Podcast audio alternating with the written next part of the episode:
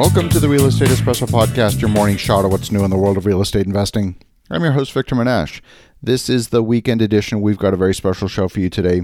We have an amazing guest. He's a repeat guest. He's none other than Mr. George Ross. George is one of the most savvy real estate attorneys that I know. He's famous for his role as executive vice president in the Trump Organization for more than 40 years. He's the author of two best selling books on real estate and negotiation. He taught at the law school at NYU for over 20 years at 94 years of age, one of the wisest men I know. Listen to my conversation with George Ross. Hey, George. Hi there. Welcome. Good. Where are you? I'm in Terracina, about an hour south of Rome. Uh huh. How's the weather out there? Uh, fabulous, hot. It's almost 100 degrees.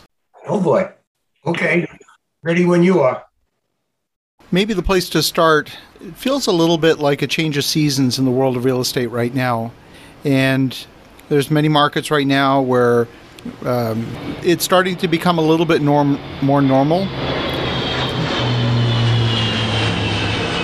That was a, a transport aircraft going overhead.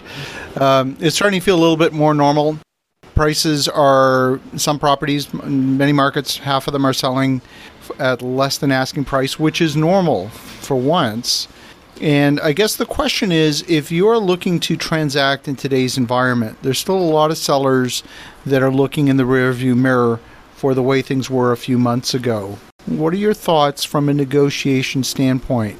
As buyers are looking in straight ahead, we're not looking in the rearview mirror, and so we're not willing to pay last month's or last quarter's prices, probably weren't willing to even then anyway. How do we get sellers on side with what's really happening in the market, or do we just wait and try again in six months when they're actually able to see the reality of the marketplace?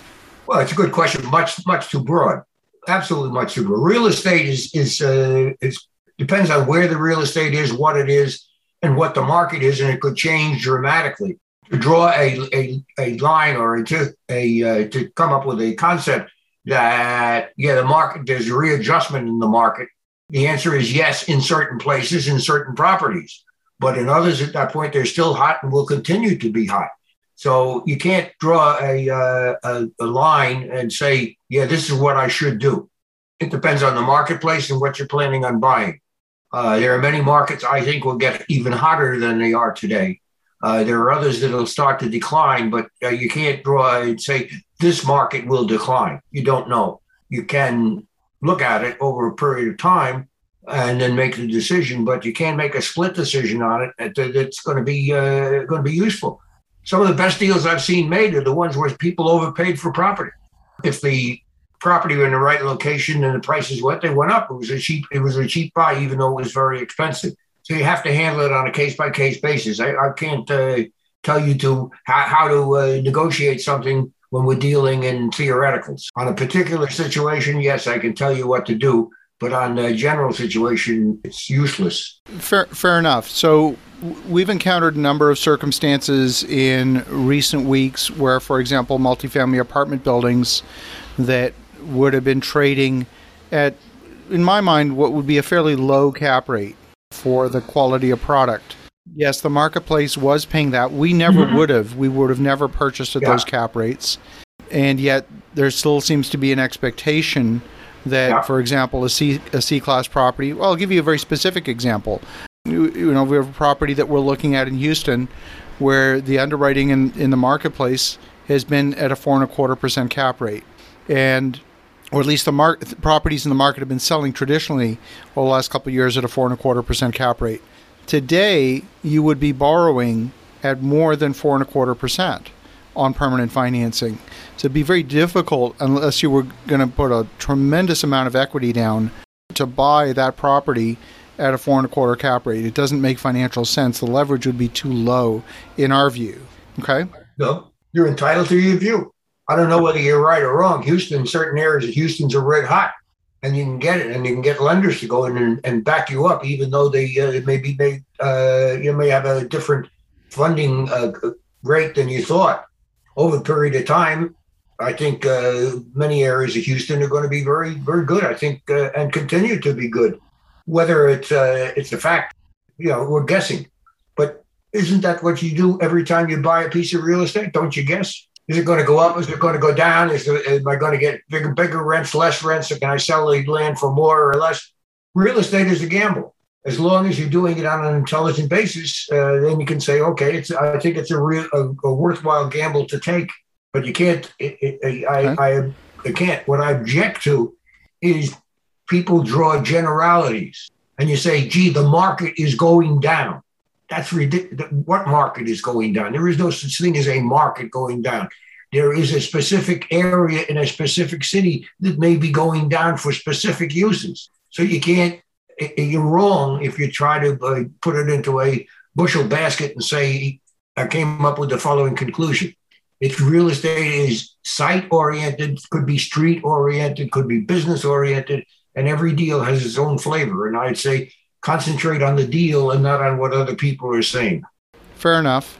If you were dealing with a seller, and let's say you're you are a distance apart in terms of what you want to buy for and what they want to sell for, um, from a negotiation standpoint, right. apart from you know the well, maybe I'm answering my own question.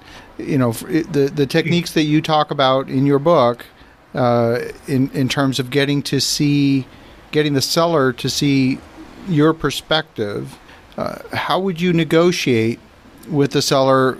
And if you actually believe that they're out of touch with where the market value is, well, at that point, give them but give them specifics.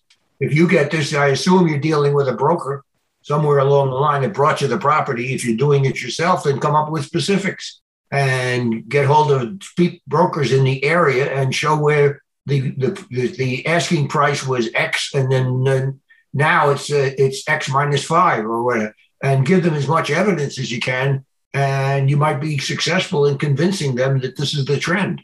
Obviously, I think it works because you're talking about looking at the trend yourself, and you're a much more sophisticated investor than most of the other people.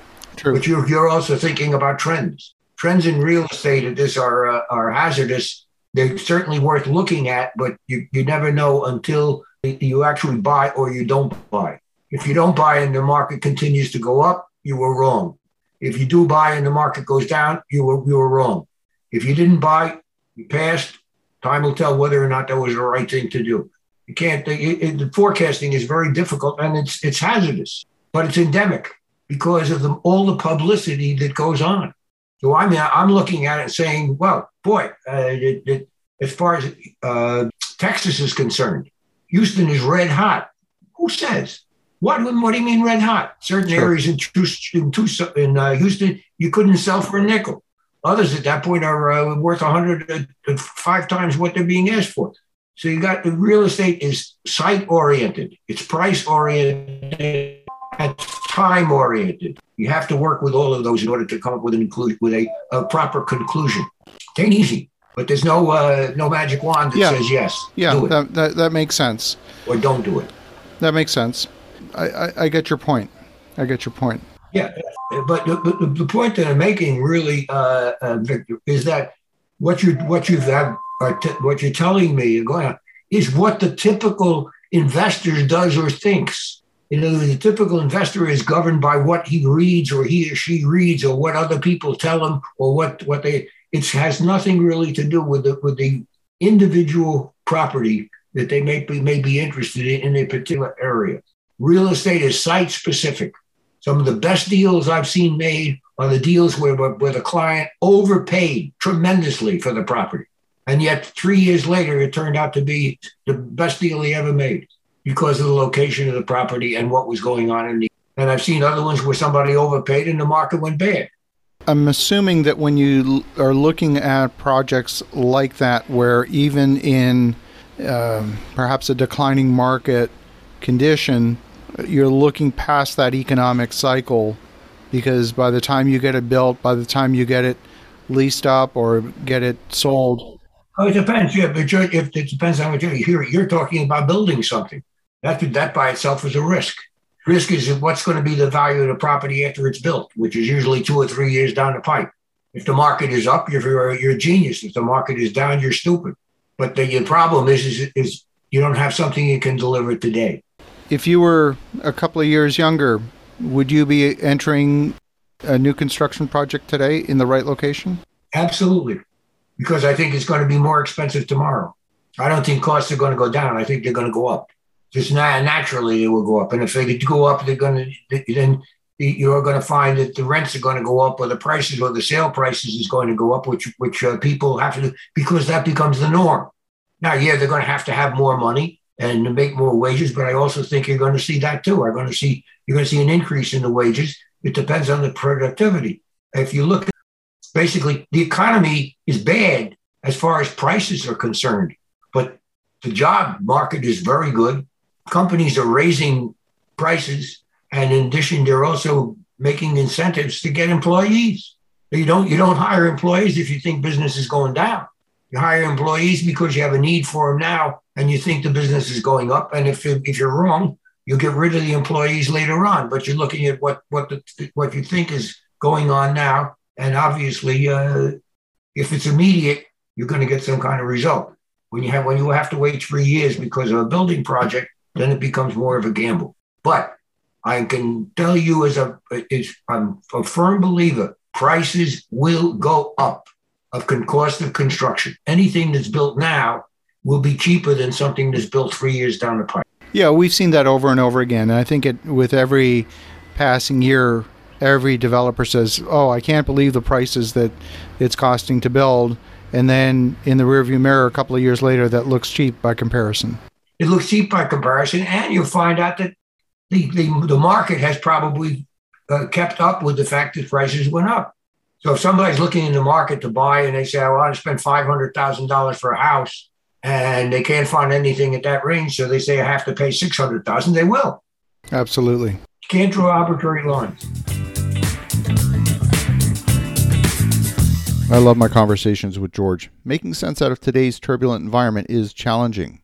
And George has seen so many cycles in his lengthy career he brings a perspective that few others have.